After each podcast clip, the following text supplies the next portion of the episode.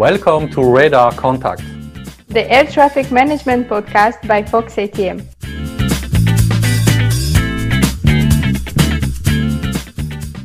Welcome to one more episode of, of Radar Contact. Today we will talk about newcomers to the ANSP market, private ANSPs that are not state structures. And my guest is Marek Bekier, who is Senior VP for Europe at ACR. Marek, welcome to this episode. Thank you, Vincent. It's nice to be here. So, before we start, uh, can you just introduce yourself and the company rapidly, please? Yes, I've been uh, in the industry for now almost 25 years now. I started as an air traffic controller back in 93 for Skyguide in Switzerland. I'm a Swiss citizen and uh, currently live in Norway, work for a Swedish company, but we'll come to that. I had different roles at Skyguide, particularly following the Überlingen mid-air collision when there was a lot of organizational changes. I had different roles. I was ATM manager. I was responsible for the operations at the Zurich Tower and Approach and, and then until 2010, before I left, I was managing the, the entire ATM uh, based in Zurich. Now I'm with ACR in Sweden. What is ACR? ACR is, a, is an ANSP. It's um, uh, we have exactly the same certificate, the Single European Sky certificate issued by the Swedish CAA as uh, all the other European ANSPs. And uh, we're currently operating 17 airports here in, in Sweden, and uh, it'll be 18 from January onwards. Okay, thank you for that, that brief intro. So the key point here is ACR is an ANSP that is relatively new to the market compared to, to older organizations like Skyguide, DFS, DSNA. And you are coming from a private structure. You have never been state owned. I mean, some ANSPs are not private like, like Skyguide or DFS, but they are owned by their states. But you are coming from a shorter history, totally private. So what are for you the main differences between you or ACR and let's say a legacy ANSP? Well, if you if you think about it, from an, a legacy ANSP often looks at the ANS market as one market. This is something they grew up with. They are coming from a monopoly environment and they're, they're serving all the needs of the market. However, there's a view that, that we have, and I think it's increasingly shared by uh, the European Commission, that in reality, the ANS market is a patchwork of different markets it is you have a terminal ANS market, you have an en route market, you have a CNS market, you have a training market. The typical legacy ANSP with its vertical integration does everything in house. They, they do all the, they serve all the markets from one company. And this normally comes with a, I would say, rather robust and, and large organizational structure to serve all that needs. Whereas the private sector more and more is looking towards single niches of these markets. So we are particularly focused on the terminal ANS market. And while other companies are looking at the digital tower market. So uh, I think this is the main distinction of um, uh, why, why we can have a much uh, more tailored uh, organizational structure because we don't do everything. That's an interesting point because when you look at the cost structure of a legacy ANSP, training is, is a significant part of that. I mean, it takes years to train ab initio air traffic controllers. You need instructors, you need simulators, you need a, a lot of investment to do the training. And coming, as you said, on specific segments on the market, that changes the rules a bit. So, how is ACR dealing with training? Do you have your own complete training structure, or is it something that you completely do outside of the company to reduce your own costs? Training is a very good example. Um, we at ACR, we promote more market mechanisms across all the segments of the ANS industry. And therefore, we are obviously uh, quite content to acknowledge the commercial character of the um, ANS training segment. Um, from a provider perspective, uh, aside from the strictly regulatory requirements, there are a few elements that you need to have covered or need to acknowledge when you look at ATC training. Um, one element is, of course, the costs. The other element is the availability, um, flexibility that that uh, you will have. Um, some, you know, training needs are, as a rule, plannable, but sometimes uh, they arise unexpectedly, and you will need access to a certain training infrastructure at moments when you didn't expect it to, to need it. And finally, uh, the quality of the output. You know how how well are all the training goals achieved? So these elements are um, as well quite important. Now, throughout the years, we have worked with many um, uh, great organizations and training organizations across Europe. As Entry Point North, we have worked with Skyguide, we have worked with ANS Finland, and through all these experiences with these good organizations, we have been able to um, see and detect some best practices uh, in training, and uh, this has led us now to a to a new um, training model that uh, we have just um, started this year actually. And this model works the following way: ACR um, is the owner of a training academy. That means we own the, the uh, training infrastructure, we own the simulators, the airport models, we provide with instructors. But the training center itself, the training academy itself, is operated by Gate. Gate is a commercial um, uh, certified and a, ATC training provider based in Copenhagen. And um, so, what's the benefit of this model? From an ACR perspective, the benefit is we don't need to add to our organizational structure. We can remain as lean as possible. We have access whenever we need it. And uh, we can make sure that our training needs are perfectly matched. Now, what's in for Gate? For Gate, of course, this is an interesting commercial um, agreement with us because in those times when we are not um, utilizing the training center, they have the freedom and the ability to actually utilize that infrastructure with other commercial clients. And to conclude this, in my view, this is just another example of, of what happens in a, in a commercial market. You will see the rise of new business models, you will see the rise of new cooperation models. And um, I think that's a very good example. So you do ab initio training, if I understand correctly. But I guess for companies like you, finding on the market controllers from somewhere else that are already trained is probably worth a lot of, of savings and a lot of gold for you.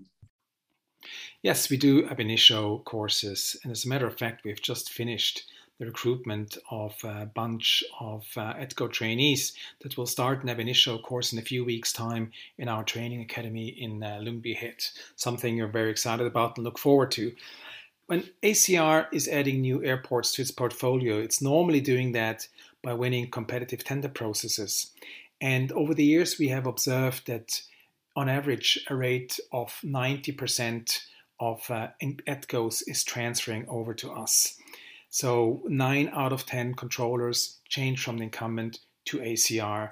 Uh, this is a number that makes us, of course, very happy and shows as well the competitiveness of the packages that we offer the controllers. When this is said, I would like to expand on this just for a second, if you allow. Um, the ACR vision is to be the leading and largest um, terminal ANS provider in Europe. So we have the goal to actually operate towers in all countries in Europe, if possible. And from an ATCO perspective, what we see is the opportunity. Uh, we want to give the controls the opportunity to work in different countries throughout their career.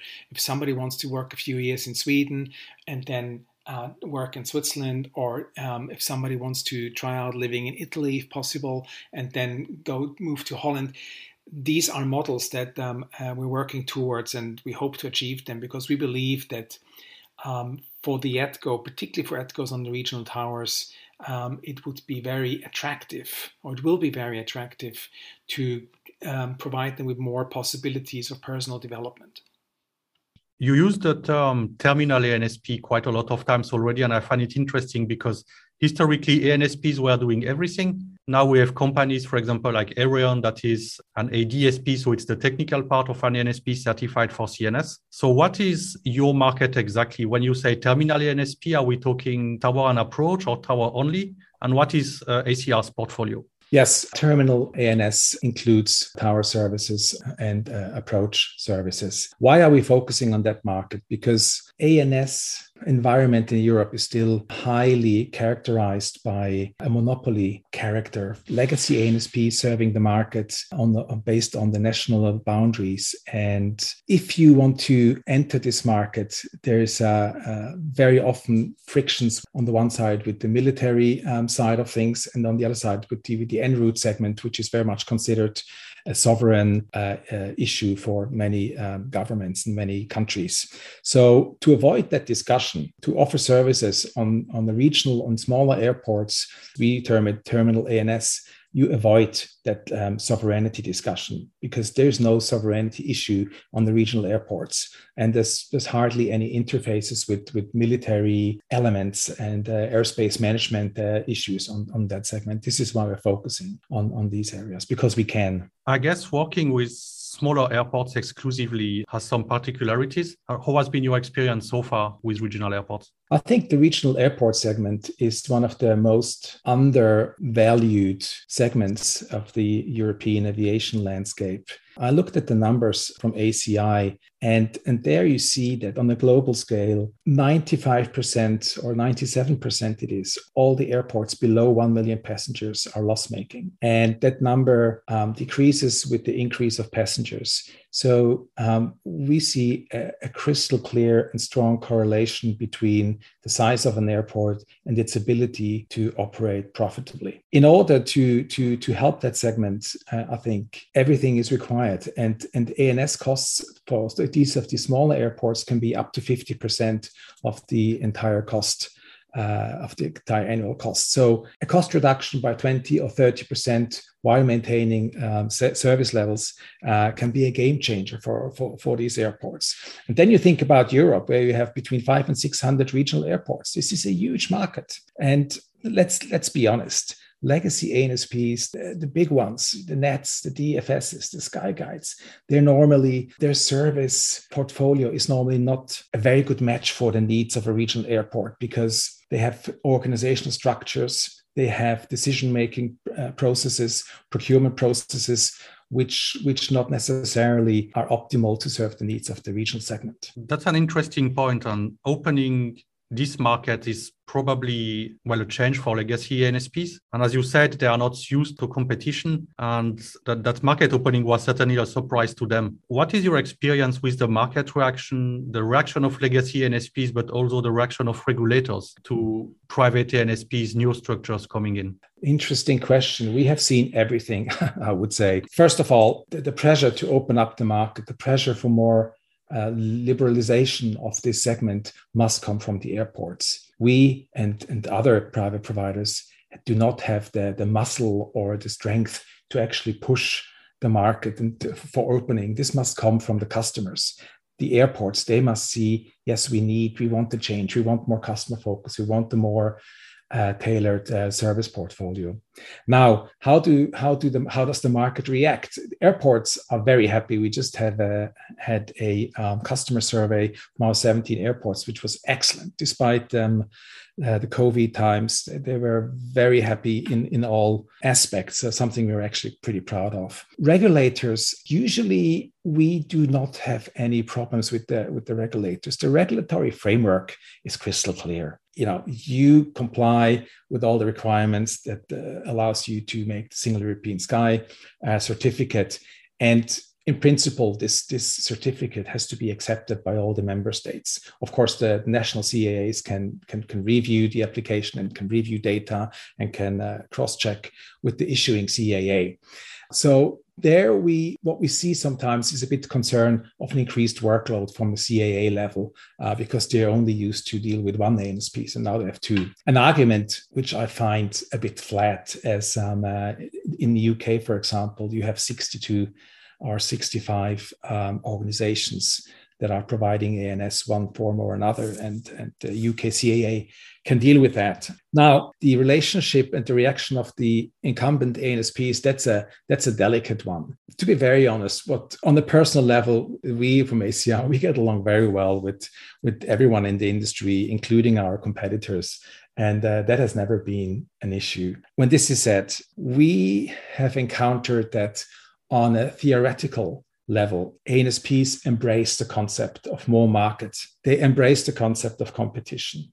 They like the idea of having be, being a bit more commercial until it concerns them and their home markets. Then, then we see a, a change in attitudes. And very often, I wouldn't say uh, market entry barriers are erected. But let's put it this way we don't very often see a thrust and a drive of these ANSPs to remove uh, market entry barriers. And that's somehow understandable because it's very comfortable to be a monopoly. It's very comfortable to live in a cost recovery regime and not be um, uh, accountable to customers the same way as you are in the private sector.